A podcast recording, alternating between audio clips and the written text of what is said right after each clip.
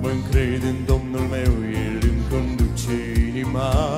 Mă-ncred în El în orice ceas din zi, mă-ncred în El orice ar veni. Mă-ncred în Dumnezeu, mă-ncred în Dumnezeu, mă-ncred în Dumnezeu, mă-ncred în Dumnezeu. Domnul, Domnul este soarea mea, este stâlparea, e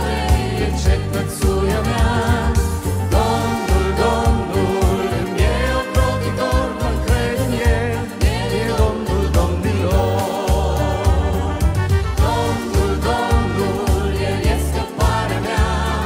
Domnul, Domnul, eu protitor, mă-ncred în El, El e Domnul domnilor. Domnul, Domnul, El e scăparea mea,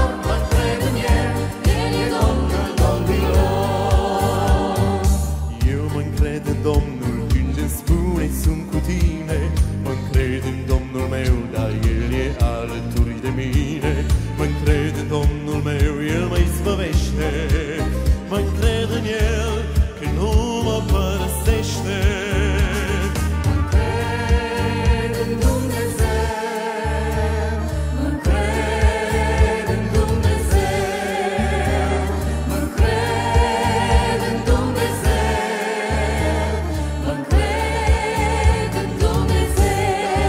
cetățuia mea. Domnul, Domnul, eu protitor, mă-ncred în El, El e Domnul domnilor. Domnul, Domnul, El e scăparea mea, El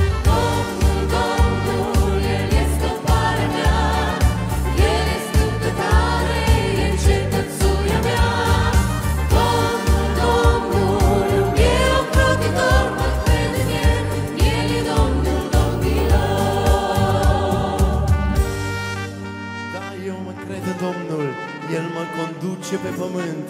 Mă-ncred în Domnul meu, da, El e adevărul sfânt. Haideți să spunem în seara aceasta din toată inima: eu mă-ncred în Domnul, El mă conduce pe pământ.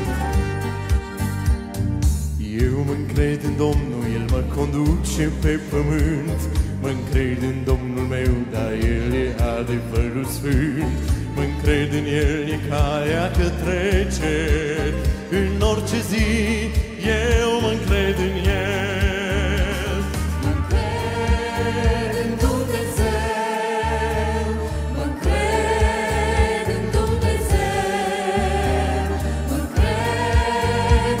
mă-ncred în Dumnezeu.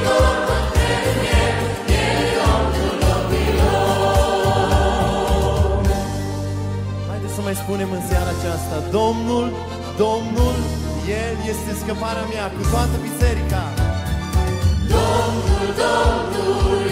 scăparea mea, El e stâncătare, e cetățuia mea. Domnul, Domnul, eu protitor, mă-ncred în El, El e Domnul domnilor. Domnul, Domnul, El e scăparea mea, El e stâncătare, e cetățuia mea. Domnul, Domnul, eu protitor, mă-ncred în El, El e Domnul domnilor. Haideți să mai spunem în seara aceasta: Domnul, Domnul, El este scăparea mea, cu toată biserica. Domnul, Domnul, El e scăparea mea, El e stâncătare, e cetățuia mea. Domnul, Domnul, eu protitor, mă-ncred în El, El e Domnul domnilor. Binecuvântat să fie numele Domnului Iisus Hristos. Vă invit acum, iubiți frați și surori, să deschidem Sfânta Scriptură în Evanghelia după Luca, în capitolul treisprezece, de unde vom citi primele nouă versete. Evanghelia după Luca, capitolul treisprezece, vom citi cuvântul Domnului împre- împreună din pasajul acesta, începând cu versetul unu.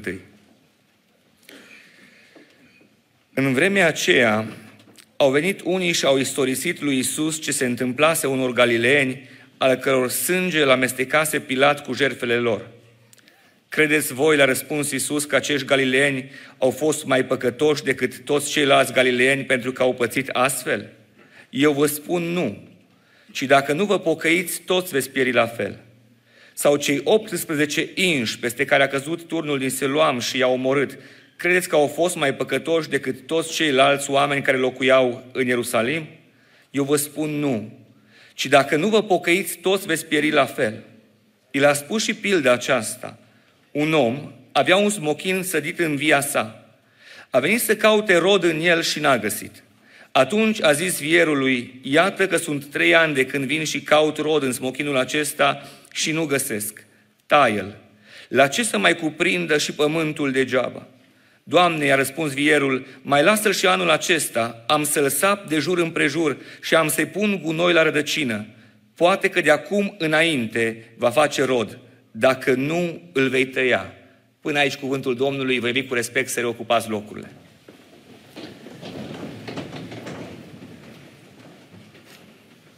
Iubiți frați și surori, în această seară doresc să vă salut în numele Domnului Iisus Hristos din partea Bisericii Emanuel din Sibiu. Frații de acolo vă transmit har și pace de la Domnul și salutul Bisericii. Maranata, Domnul nostru vine. Amen. Asta este așteptarea creștinilor. Revenirea Domnului Hristos. Este cea mai așteptată făgăduință pe care Dumnezeu a lăsat-o pe paginile Sfintelor Scripturi. Și ne bucurăm într-o seară ca aceasta să fim împreună în casa lui Dumnezeu și în locul acesta să căutăm să ne apropiem de Dumnezeu. Această seară, mesajul pe care vi l-am adus din partea Domnului, pe care cred că Dumnezeu mi l-a pus pe inimă, este o veste bună. Este un mesaj de veste bună. Titlul mesajului din această seară l-am intitulat Șansa pocainței. Cuvântul acesta, poate că vă gândiți că este doar pentru unii, dar pocăința este un cuvânt general valabil, o stare general valabilă pentru toți oamenii și pentru toți care suntem în această seară în locul acesta. Aduc aminte de un om plăcut lui Dumnezeu, care avea credință în Dumnezeu. Îl găsim pe paginile Sfintelor Scripturi, este vorba de Iov. Spune Scriptura că omul acesta era un om fără prihană și curat la suflet. Ba mai mult de atâta, se temea de Dumnezeu, se abătea de la rău, căuta să placă Domnul în toate căile lui și se preocupa ca familia lui să fie plăcută înaintea lui Dumnezeu. Omul acesta, care era fără prihană și curat la suflet, întâmpină o situație foarte grea pentru viața lui. Trece prin greu, îi mor copiii, își pierde averia, este lovit și în trup cu boală, soția îl îndeamnă să îl blesteme pe Dumnezeu, cu alte cuvinte, să facă lucrul acesta ca să moară. Și când trece prin greul acesta, după ce are multe, multe întrebări pe care le pune, după ce prietenii lui îl sfătuiesc în multe, multe rânduri, deodată vine Dumnezeu și îi vorbește. Și este de ajuns să vorbească acestui om fără prihană și curat la suflet, Dumnezeu. Și omul acesta, când aude glasul Domnului, spune în capitolul patruzeci și doi, versetul cinci, așa: urechea mea auzise vorbindu-se de tine, dar acum ochiul meu te-a văzut, de aceea mi-e scârbă de mine și mă pocăiesc în țărână și cenușă. În Vechiul Testament este prezentată această imagine a pocăinței pe lângă alte imagini. Dar și Noul Testament, în ultima carte a Scripturii, în cartea Apocalipsa, ne spune cuvântul, doar un exemplu amintesc, îngerului bisericii din Efes, Domnul Hristos îi transmite un mesaj. Privește spre această biserică și spune acestei biserici, cunosc starea ta. Mă uit și văd lucrurile bune pe care le ai și le săvârșești, faptele tale, osteneala, răbdarea, că nu poți suferi pe cei răi, că ai pus la încercare pe cei ce zic că sunt apostoli și nu sunt și ai găsit mincinoși. Cunoștea Dumnezeu răbdarea, cunoștea Dumnezeu suferința acestei biserici, dar îi spune un lucru cu care se confrunta și în dreptul căruia avea nevoie de pocăință. Ce am împotriva ta, spunea Domnul acestei biserici, este că ți-ai părăsit dragostea dintâi. Și în Apocalipsa doi, cu versetul cinci, spune așa: adu-ți dar aminte de unde ai căzut și pocăiește-te. Dragii mei, cuvântul acesta este pentru noi toți. Și nu mă exclud din această categorie. Dumnezeu ne vorbește despre pocăință. Mai de mult, când se spunea pocăit, lucrurile erau foarte clare. Erau foarte bine definite. Însă, în decursul trecerii vremurilor, lumea noastră s-a schimbat mult. Am remarcat, vis-a-vis de textul pe care l-am citit în seara aceasta la început, cum lumea a evoluat foarte mult și foarte rapid într-un anumit domeniu în ceea ce privește transmiterea informației. Mai de mult, pe vremea Domnului Hristos și în perioada de demult, informația se transmitea pe cale orală. Oamenii transmiteau veștile altora pe cale orală. Noi când eram copii, cei ce vă identificați cu generația mea, în jur de anul optzeci și nouă, eu atunci m-am născut la Revoluție, aveam un joc când eram copii, telefonul fără fir. Și ne jucam jocul acesta și ne spuneam la ureche anumite cuvinte să vedem ce se ajunge la capătul acestui telefon. Atunci nu prea erau telefoane. De atunci, de pe vremea Domnului Hristos, lucrurile au evoluat și informația a început să se transmită într-un mod scris. O evoluție. Dar acum, iată o vreme în care informația este transmisă prin intermediul imaginii. Astăzi poți să te vezi pe telefon cu cei de peste hotare, poți să te vezi pe internet cu alții, persoane dragi, și este o evoluție în domeniul acesta. Evoluția există pe planul dezvoltării tehnologiei, dar din păcate, pe plan spiritual trăim o involuție și o involuție masivă în ce privește valorile morale. A trecut vremea peste societatea zilelor noastre. Și dacă mai de mult oamenii care nu se numeau pocăiți și nu-L cunoșteau pe Dumnezeu, erau oameni cu care puteai să stai de vorbă și în societate lucrurile erau mai așezate, trăim o vreme în care, din punct de vedere spiritual, lucrurile au mers în jos, s-au degradat. Știți cum imaginez acest lucru? Ca un măr. Un măr frumos, dar care are o puțină stricăciune în el. Cu trecerea timpului, stricăciunea nu dispare, și mărul este cuprins tot mai mult și mai mult de acea stricăciune. De aceea, în secolul acesta, în anul două mii douăzeci și patru, trăim așa de vești rele pe care le auzim în fiecare zi. La acest lucru se referă și textul pe care l-am citit.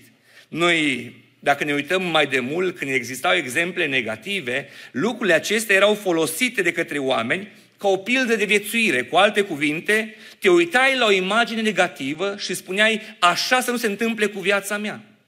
Așa să nu fac eu. Sau spuneai copiilor, așa să nu faci. Acum, veștile rele, necazurile, problemele au ajuns subiect de senzație. Breaking news. În fiecare zi, mass media caută subiecte de felul acesta ca să atragă atenția auditoriului. Cineva a ucis pe cineva. A fost un accident și au murit mulți oameni. Necazurile nu mai sunt transmise cu scopul de a informa societatea ca să se păzească de rău, ci sunt subiect de senzație. Și remarcați, vă rog, primele două versete din pasajul pe care tocmai l-am citit. În vremea aceea, au venit unii și au istorisit lui Iisus ce se întâmplase unor galileeni, al căror sânge l-amestecase Pilat cu jertfele lor.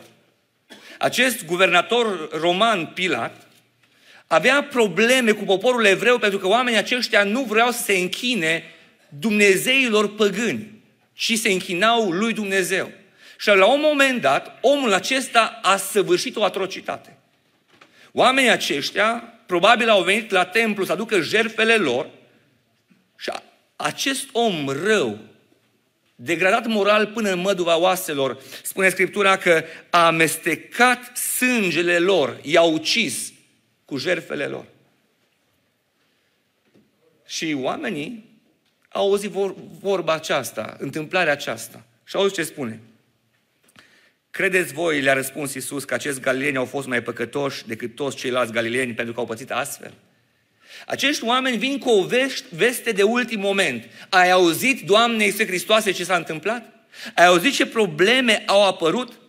Și Domnul Hristos le răspunde acestor oameni, însă El nu era în necunoștință de veștile acestea. Știa ce se întâmplase cu acești galileni și totuși El privește lucrurile la un nivel mai profund, oferind o soluție oamenilor care au venit la El pentru evitarea situațiilor de felul acesta.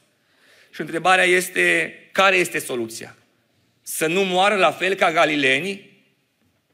Le-a spus o soluție ca să nu moară la fel, să nu fie uciși și ei cu jertfele lor, nu mai mergeți la Ierusalim, nu mai aduceți jertfe ca să nu vă moară Pilat cum au murit oamenii aceștia? Nu. Le-a adus o soluție ca să le arate cum să nu mai moară? Nu.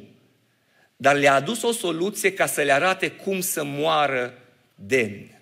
Și spune Scriptura așa, versetul trei, eu vă spun, spunea Domnul Hristos, dacă nu vă pocăiți, toți veți pieri la fel.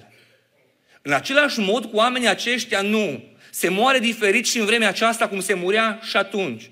Pentru că vine Domnul și aduce o altă imagine. Unii au murit într-un context al persecuției, al ostilității, dar alții au murit pentru că a căzut un turn peste ei și a fost un accident. Alții mor pe drumurile patriei noastre. Alții mor la terapie intensivă. Se moare în multe feluri. Situația este certă. Se moare, este o realitate. O consecință a păcatului protopărinților noștri, Adam și Eva, este moartea. Și într-o zi și eu și dumneavoastră vom muri. Ne aduce Dumnezeu în locul acesta soluție ca cum să nu murim? Nu. Ci ne aduce o soluție cum să murim demn. Știți cum înseamnă să murim demn? Împăcați cu Dumnezeu. Amen. Și aceasta este soluția Domnului, soluția Mântuitorului. Și aceasta este șansa pocăinței pe care Domnul ne oferă. Trei lucruri vreau să subliniez în această seară care, pe care ni le prezintă Scriptura despre această șansă a pocăinței. Primul lucru pe care vreau să-l amintesc este următorul. Bunătatea lui Dumnezeu, iubiți frați și surori, și în egală măsură asprimea lui Dumnezeu ne cheamă la pocăință. Romani, capitolul unsprezece, versetul douăzeci și doi. Uită-te dar la bunătatea și asprimea lui Dumnezeu. Asprime față de cei ce au căzut și bunătate față de tine, dacă nu încetezi să rămâi în bunătatea aceasta, altminteri vei fi tăiat și tu. În altă parte, Scriptura ne spune că Dumnezeu se descoperă în creație, în lucrurile pe care le-a creat. Veniți pe dumneavoastră în zona aceasta frumoasă a țării, m-am minunat de ceea ce am văzut și m-am bucurat tare mult și am zis ce țară binecuvântată și frumoasă avem. Și pretutindeni unde mergi, România este o țară frumoasă. Și când te uiți la țara aceasta în care Dumnezeu ne-a așezat, te uiți la creația lui Dumnezeu, la ce a creat Dumnezeu, podișurile, munții, câmpiile, tot ceea ce există în lumea aceasta, Dumnezeu ne spune Scriptura că atunci când ne uităm cu băgare de seamă la aceste lucruri, îl descoperim pe El, îl vedem pe El. Dragii mei, Dumnezeu vorbește și astăzi. Există momente ca acestea țintite, cu un obiectiv clar, ca să se predice Evanghelia și oamenii să audă Evanghelia, ca Dumnezeu să-și transmită mesajul și să-i cheme pe oameni la pocăință. Slavă Domnului că în această seară suntem aici. Dar Dumnezeu vorbește în multe moduri, iubiți frați și surori, stimați prieteni. Uneori, prin bunătatea lui Dumnezeu îți vorbește. Și în această seară, dacă n-a fost bunătatea lui, nu știu ce a fost. Să fim aici unde este bine, unde este frumos, unde au cântat frații și surorile așa de frumos, în prezența lui Dumnezeu, în locul în care Dumnezeu își are privirea îndreptată. Ce mare har! Să nu fii în altă parte, la terapie intensivă, să nu fii în spital, să nu fii acasă și totuși cu probleme și dureri. Este bunătatea lui Dumnezeu care, iubiți frați și surori, ne îndeamnă la pocăință. Amin. Romani, capitolul doi, versetul patru. Nu vezi tu, omule, că bunătatea lui Dumnezeu te îndeamnă la pocăință? Uite-te, te rog, în această seară la viața ta, la ce a făcut Dumnezeu cu tine și la toate lucrurile pentru care poți să mulțumești lui Dumnezeu și să știi că lucrurile acelea au un scop, au o țintă, să te îndemne la pocăință. Prin bunătate Dumnezeu ne vorbește și ne cheamă la pocăință. Pe de altă parte, Dumnezeu ne vorbește și prin asprime. Prin asprime Dumnezeu ne vorbește. Dragii mei, când ceva rău se întâmplă în lumea aceasta, nu este altceva decât consecința neascultării și păcatului omului. Oamenii au primit o singură poruncă când au fost creați. Să nu mănânce din pomul cunoștinței binelui, cunoștinței binelui și răului. O singură poruncă. Și în aceeași grădină a Edenului mai era un pom. Pomul vieții. Față de acest pom nu s-a dat nicio interdicție, nicio poruncă. Și oamenii, amăgiți de cel rău, înșelați de șoapta vrășmașului, a diavolului, au mâncat din pomul interzis și a venit despărțirea de Dumnezeu prin păcat și neascultare. În momentul în care au săvârșit nelegiuirea și au săvârșit păcatul, spune Scriptura că drumul spre pomul vieții a fost închis. Dumnezeu a trimis niște heruvimi cu săbii învăpăiate să păzească accesul spre pomul acesta al vieții. Însă știți, iubiți frați și surori, că acest drum s-a deschis din nou spre pomul vieții.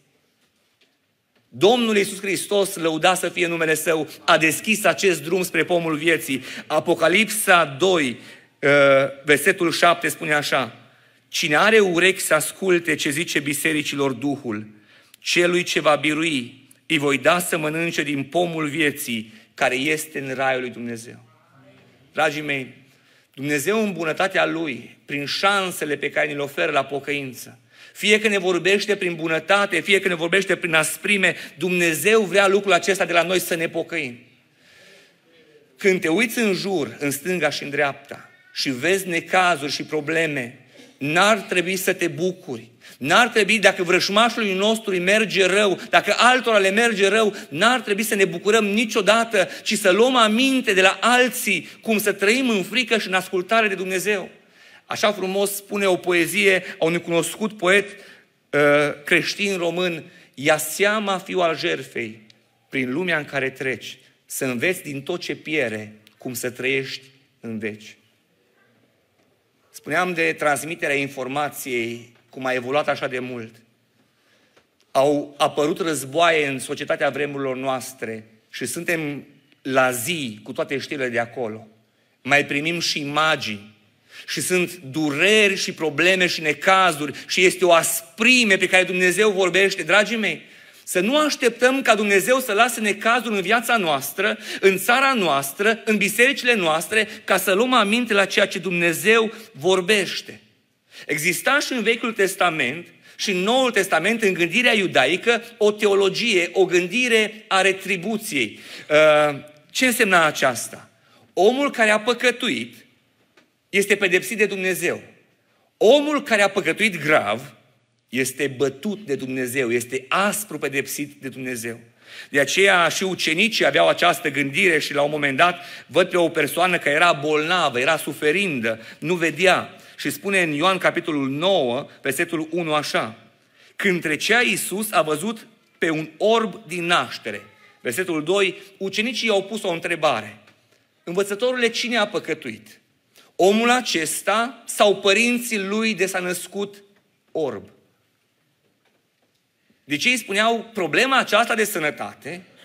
Asta e o problemă a păcatului. Are consecințe mult mai adânci. Înseamnă că cineva a păcătuit ca omul acesta să aibă parte de problemele pe care le are. Așa și noi gândim uneori și judecăm pe cei din jurul nostru. Îi merge rău, l-a pedepsit Dumnezeu. Îi merge rău, suferă, are boală, îi pedeapsa lui Dumnezeu. Dragii mei,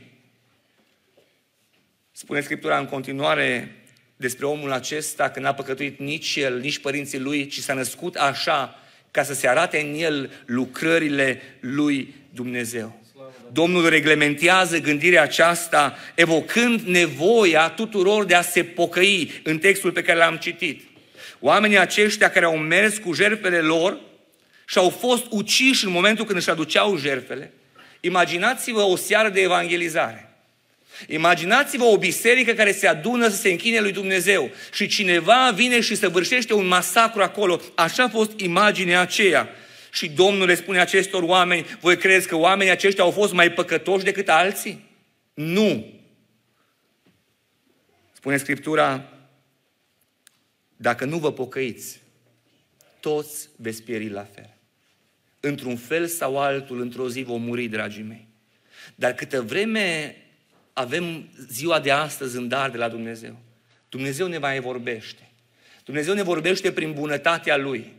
Alteori Dumnezeu ne vorbește prin asprimea Lui și îngăduie Dumnezeu anumite lucruri în viața noastră cu un scop, ca să luăm seama. Mi-aduc aminte de ce spunea un autor creștin foarte cunoscut, C S Lewis: în suferință Dumnezeu strigă omenirii. În suferință Dumnezeu vorbește prin megafonul Său, pentru că atunci când îți este bine, parcă nu mai iei seama. parcă urechea ți este surdă, parcă inima ți este insensibilă. Nu contează cum Dumnezeu vorbește. Dragii mei, important este ca noi să luăm seama. La bunătatea lui Dumnezeu și la asprimea Lui să luăm seama și să ne întoarcem la Dumnezeu cât timp avem șansa pocăinței. Tot în Luca, capitolul treisprezece, ne spune Scriptura despre cetatea Ierusalimului, despre poporul evreu. Versetul treizeci și patru spunea Domnul așa: Ierusalime, Ierusalime, care omori pe proroci și ucizi cu pietre pe cei trimiși la tine. De câte ori am vrut să strâng pe fiii tăi, cum își strânge găina puii sub aripi, și n-ați vrut. Ierusalime, Ierusalime, te-am chemat la pocăință și n-ai vrut să asculți. Ți-am trimis mesagerii mei, ți-am trimis prorocii mei și i-ai ucis pe oamenii aceștia. Am vrut să vă strâng, v-am iubit și v-am chemat la mine, spunea Domnul cetății acestea. Și apoi avem o altă imagine. O imagine în care Domnul Iisus Hristos ne spune că această cetate a pierdut șansa pocăinței. Există trei imagini în care Scriptura ne prezintă pe Domnul Hristos ca plâns. În Evrei, capitolul cinci, versetul șapte, ni se spune că în timpul vieții sale pământești s-a rugat cu strigăte mari și cu lacrimi. În Ioan unsprezece, cu treizeci și cinci, ne spune Scriptura că Iisus plângea pentru Lazar. Și a treia imagine este imaginea din Evanghelia după Luca, capitolul nouăsprezece, versetul patruzeci și unu. Domnul Iisus Hristos mergea spre cetatea Ierusalimului, mergea spre moarte. Și când a ajuns în preajma acestei cetăți, s-a uitat la ea. A văzut-o și a plâns pentru ea. De ce? Dacă ai fi cunoscut și tu măcar în această zi lucrurile care puteau să-ți dea pacea, dar acum ele sunt ascunse de ochii tăi. Vor veni peste tine zile când vrăjmașii tăi te vor înconjura cu șanțuri, te vor împresura și te vor strânge din toate părțile, te vor face una cu pământul, pe tine și pe copiii tăi din mijlocul tău, și nu vor lăsa în tine piatră pe piatră, pentru că n-ai cunoscut vremea în care ai fost cercetat. Să nu credem, iubiți frați și surori, că vom pleca în această seară din locul acesta și se poate să mai fie o șansă a pocăinței. Această cetate a Ierusalimului a respins chemarea lui Dumnezeu azi, mâine, poi mâine. Noi nu știm câte chemări Dumnezeu ne mai face și cât mai avem șansa aceasta a pocăinței. Noi spunem, da, mai este timp, mai am timp să mai vorbească Dumnezeu, să mai vorbească prin cineva, să-mi confirme că mă cheamă la pocăință, să-mi spună Dumnezeu că vrea să mă pocăiesc, să-mi vorbească prin semne, minuni și vise, să aud glasul Lui în multe feluri. Și noi zicem, mâine să mai aud un mesaj, să mai aud o chemare.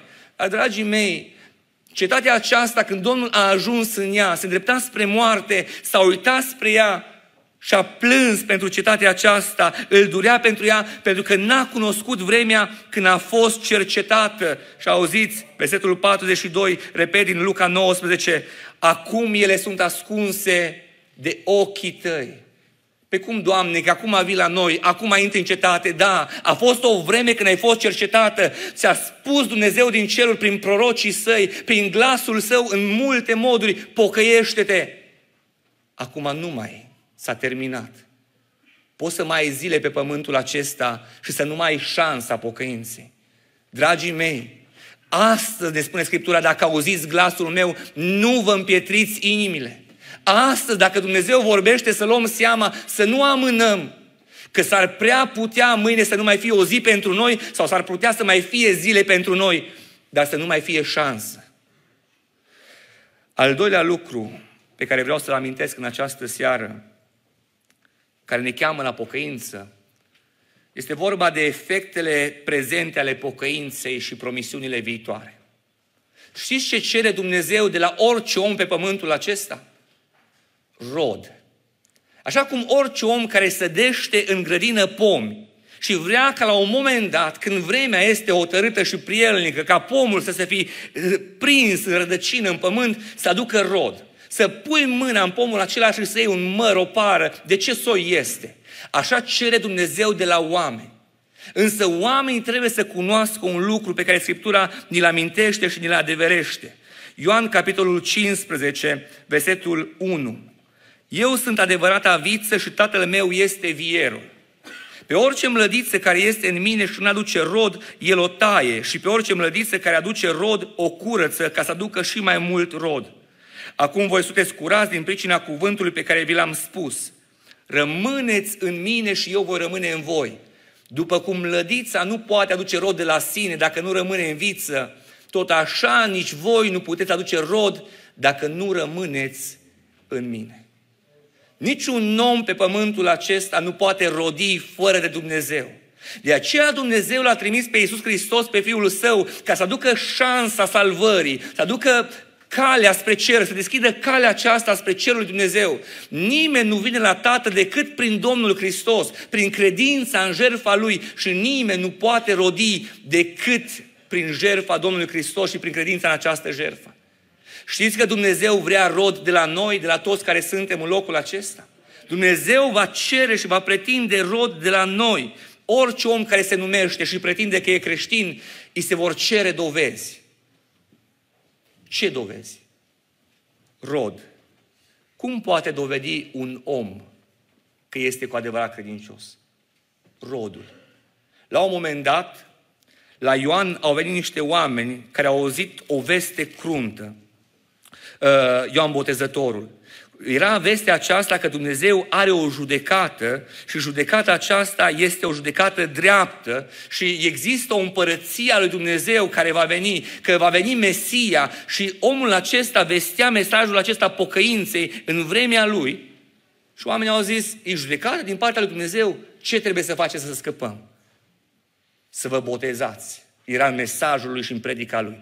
Și spune Scriptura că oamenii au zis: hai să mergem să ne botezăm, să scăpăm de judecata lui Dumnezeu. Luca, capitolul trei, versetul șapte. Ioan zicea: dar noroadelor care veneau să fie botezate de el. Pui de năpârci, cine va învăța să fugiți de mânia viitoare? Faceți dar roade vrednice de pocăința voastră și nu vă apucați să ziceți în voi înși vă avem pe Avram ca tată, căci vă spun că Dumnezeu din pietrele acestea poate să ridice fiii lui Avram. Oamenii aceștia spuneau: pot să mă botez și am scăpat de mânia lui Dumnezeu, de judecata lui Dumnezeu. Asta trebuie să împlinesc, asta voi face. Dragii mei, botez fără pocăință nu rezolvă problema. Botez fără credință în Domnul Hristos nu rezolvă problema. Te duci și te speli în apă și ești la fel dacă nu te pocăiești de păcatele tale. Așa cere Dumnezeu în cuvântul Său. Așa a cerut Ioan acestor oameni care veneau să fie botezate de către el. Faceți mai întâi roade vrednice de pocăința voastră. Biblia ne vorbește despre roada Duhului. Prezența Duhului în viața omului, omul născut din nou, omul credincios, aduce rod. Dragoste, bucurie, pace, îndelungă răbdare, credincioșie, facere de bine, înfrânarea poftelor. Stăteam de vorbă cu cineva din altă generație decât a mea, care a prins mai mult ca mine pe vremea comunistă.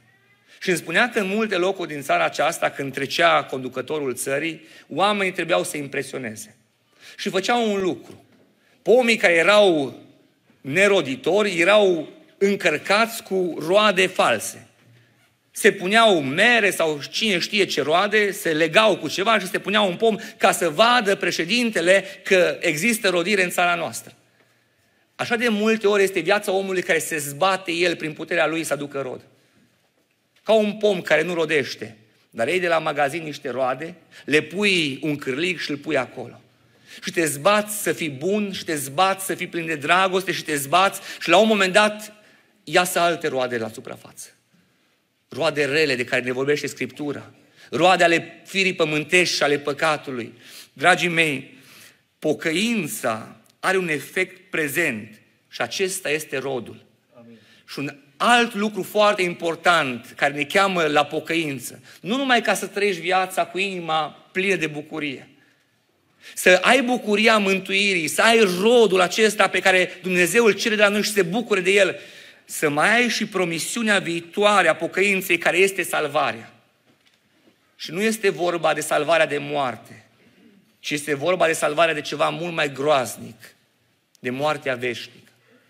Promisiunea viitoare a pocăinței este salvarea de moarte veșnică. Domnul Hristos spunea, dacă nu vă pocăiți, toți veți pieri. De aceea, dragii mei, șansa aceasta nu trebuie pierdută. În Faptele Apostolilor, capitolul șaptesprezece, versetul treizeci, ne spune Scriptura că pocăința este o poruncă. Dumnezeu nu ține seamă de vremurile de neștiință și poruncește acum tuturor oamenilor de pretutindeni să se pocăiască. Pocăința este o poruncă a lui Dumnezeu, dar pocăința mai este și o șansă. Șansa de a împlini porunca aceasta. Dumnezeu în viața aceasta pământească de mai multe ori ne oferă timpul acesta al cercetării, vremea cercetării în care ne vorbește nouă într-un mod clar, concret și înăuntru nostru. Duhul Domnului ne face conștienți de starea noastră și ne cheamă la El. Și avem șansa aceasta uneori la momente ca acestea, alteori când Dumnezeu ne scapă de la moarte și ne trezește și ne pune în față, înaintea noastră, toată viața noastră, toate problemele noastre și ne cheamă să ne spune, dacă nu eram cu tine, ai fi murit fără mântuire. Și Dumnezeu rânduie momente și momente, dar nu știm câte șanse de felul acesta vom mai avea să împlinim porunca lui Dumnezeu. Seara aceasta este o șansă. Seara aceasta este un moment prielnic. Nu este un moment al amânării, dragii mei. Nu trebuie să amânăm, pentru că nu cunoaștem și nu suntem cerți pe ziua de mâine. Omul se folosește de bani, de timp, pentru tot felul de soluții să-și rezolve problemele. Oamenii care în viața lor au păcat, conștiința le e murdară și apasă asupra lor povara păcatului, se duc acasă și pun capul pe pernă și nu pot să doarmă și merg la doctor și spun, doctore, dă-mi ceva ca să pot să dorm, că nu pot să dorm.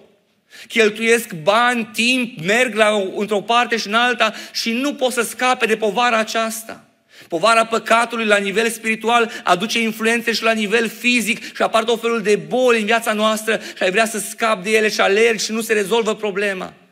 Și soluția lui Dumnezeu, dragii mei, e așa de simplă. E așa de simplă. Să ne pocăim.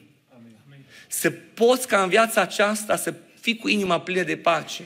Să ai ca rod sfințirea, să ai roada Duhului prezentă în viața ta, un om care se pocăiește de păcatele lui și care îl acceptă pe Hristos ca Domn și Mântuitor în viața lui, este un om schimbat, un om plin de bucurie și pace. Și chiar dacă stă înaintea ultimul moment al vieții, la hotarul dintre viață și moarte, el nu se teme. Apostolul Pavel spune, pentru mine a trăi este Hristos și a muri este un câștig. Spunea Apostolul Pavel că există un loc pe care el îl numește acasă, unde este mai bine să fie. Avem și în lumea aceasta pământească o casă de unde plecăm cu greu și ne întoarcem cu mare drag și dor. Dar există o casă pregătită de Dumnezeu pentru copiii săi în cer. Amen. Și dragii mei, aceasta este promisiunea lui Dumnezeu pentru oamenii care se pocăiesc de păcatele lor. Dar vreau să mai amintesc un lucru și să mă apropii de încheiere în această seară. Atât astăzi, la fel ca și alte dăți, suntem chemați la pocăință. Am citit pasajul acesta care vorbește despre acea întâmplare cu galileenii care au murit și sângele lor le-a amestecat Pilat cu jertfele lor. Domnul vorbește acelor oameni despre pocăință și îi cheamă la pocăință și apoi dă o pildă. Și în pilda aceasta ne spune Scriptura că un om avea un smochin sădit în via sa. A venit să caute rod în el și n-a găsit. Atunci a zis vierului, iată că sunt trei ani de când vin și caut rod în smochinul acesta și nu găsesc. Taie-l. La ce să mai cuprindă și pământul degeaba? Doamne, i-a răspuns vierul, mai lasă-l și anul acesta, am să-l sap de jur împrejur și am să-i pun gunoi la rădăcină, poate că de acum înainte va face rod, dacă nu, îl vei tăia. Domnul Hristos a spus multe pilde. Pilda aceasta este deosebită, știți de ce? Pentru că are un deznodământ deschis. Ne spune Scriptura ultimul verset, poate că de acum înainte va face rod, dacă nu, îl vei tăia. De curând eram într-o discuție cu un frate slujitor și cu o familie de la noi, de la biserică, botezați de trei ani, și s-au referit la acest pasaj. Și spuneau că doresc să aducă rod pe slava Domnului. Și când fratele i-a întrebat de ce, a amintit pilda aceasta. Că ne-am botezat de trei ani și nu știm dacă am adus rod. Dragii mei, pilda aceasta este pilda lui Israel. Domnul Hristos a venit la ei săi și ai săi nu l-au primit. A vestit mesajul împărăției în mijlocul poporului evreu. Trei ani a stat printre ei și a vestit mesajul împărăției și chemarea la pocăință. Această pildă este amintită într-un context al finalului veacurilor. Și ne spune Scriptura că timp de trei ani de zile a fost șansa lui Israel de a se pocăi. Și trei ani de zile oamenii aceștia au spus nu, nu vrem. Mai apoi ne prezintă Scriptura în continuare că la refuzul acesta de a, de a primi chemarea pocăinței, oamenii aceștia au primit mijlocirea Domnului Hristos. Și nu orice mijlocire, o mijlocire care a, adu- a necesitat timp, mai lasă-l și anul acesta. O mijlocire care a prezentat interes, am să mă ocup, am să-l sap de jur împrejur, și o mijlocire la cel mai profund nivel, am să mă ocup de rădăcina lui.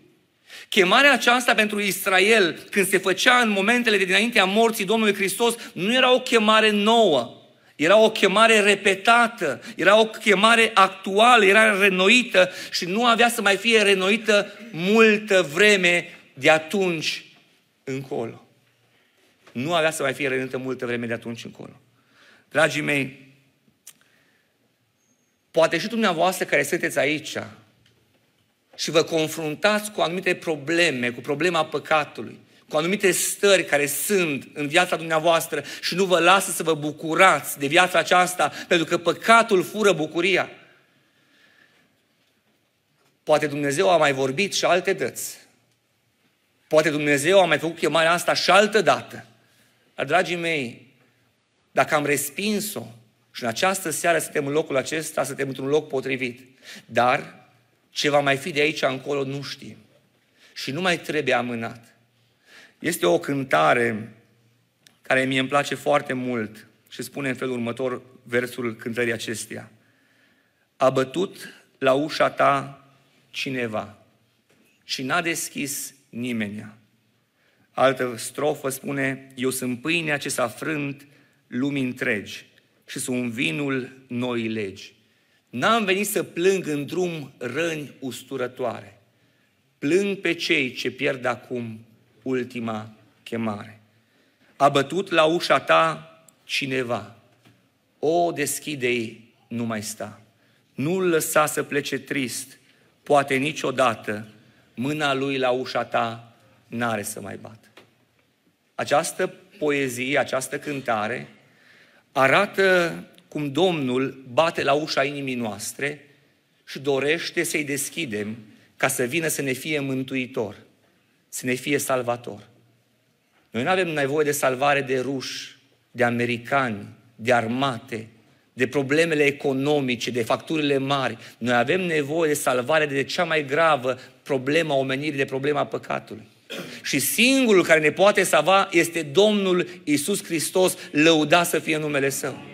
Dacă ne întoarcem de la păcatele noastre cu pocăință și ne dreptăm fața spre El, spre Domnul Hristos, asta înseamnă pocăință. Cu regret, să-ți întorci privirea de la lucrurile care le-ai săvârșit și ai crezut că îți aduc fericirea, să-ți întorci privirile spre Cel ce poate da bucuria salvării spre Hristos. Acum, în încheiere, doar o imagine vreau să mai amintesc și apoi să închei. Eram la biserica de unde eu vin, din județul Hunedoara, localitatea Hațeg, și era o seară de duminică în care avea loc un eveniment. La acest eveniment, n-am mai întâlnit până atunci, nici de atunci încoace, era o trecere a tinerilor de la adolescenți la tineret. Și fratele slujitor a chemat acolo în față pe copii, pe acești adolescenți și a spus: rog din sală să vină câte un părinte pentru fiecare copil și să stea în spatele lui și să se roage pentru copilul acesta, care a ajuns la o vârstă frumoasă, trece la tineret. Au venit copiii acolo în față și în spatele unuia n-a fost nimeni. Tatălui murise de curând și mama lui avea probleme de sănătate. Biserica a stat așa și se gândea ce se va întâmpla. Și dintr-o dată de acolo, din sală, s-a ridicat o soră, s-a dus în spatele acestui băiat și a spus: Doamne, aș vrea să fiu eu glasul mamei acestui băiat în această seară să mă rog pentru ea. Când vom sta înaintea judecății lui Dumnezeu, după ce vom muri, într-o zi vom muri, noi suntem toți datori cu moarte și într-o zi vom sta înaintea lui Dumnezeu la judecată. Dacă nu va veni cineva să stea în spatele nostru, să spună: este al meu, l-am iertat, s-a pocăit, s-a întors la mine, pledez pentru el. Dacă vei sta înaintea lui Dumnezeu la judecată singur, soarta este plânsul și scrâșnirea dinților. Dragii mei, noi avem nevoie de un mijlocitor între noi și Dumnezeu și acesta este Iisus Hristos Domnul, lăudat să fie numele Său. Dacă îl vom primi pe El în viața noastră, în inima noastră, dacă ne vom pocăi de tot ce am făcut rău înaintea Lui și vom accepta chemarea Lui și această șansă a pocăinței, într-o zi când vom sta înaintea tronului lui Dumnezeu, a scaunului de judecată lui Dumnezeu, El va pleda pentru noi și va spune: este al meu, am plătit pentru el. Dragii mei, această seară este o șansă. Nu știm câte mai sunt. Să luăm aminte, să nu pierdem șansa și să ne bucurăm de ceea ce Dumnezeu a pregătit pentru noi. Amin.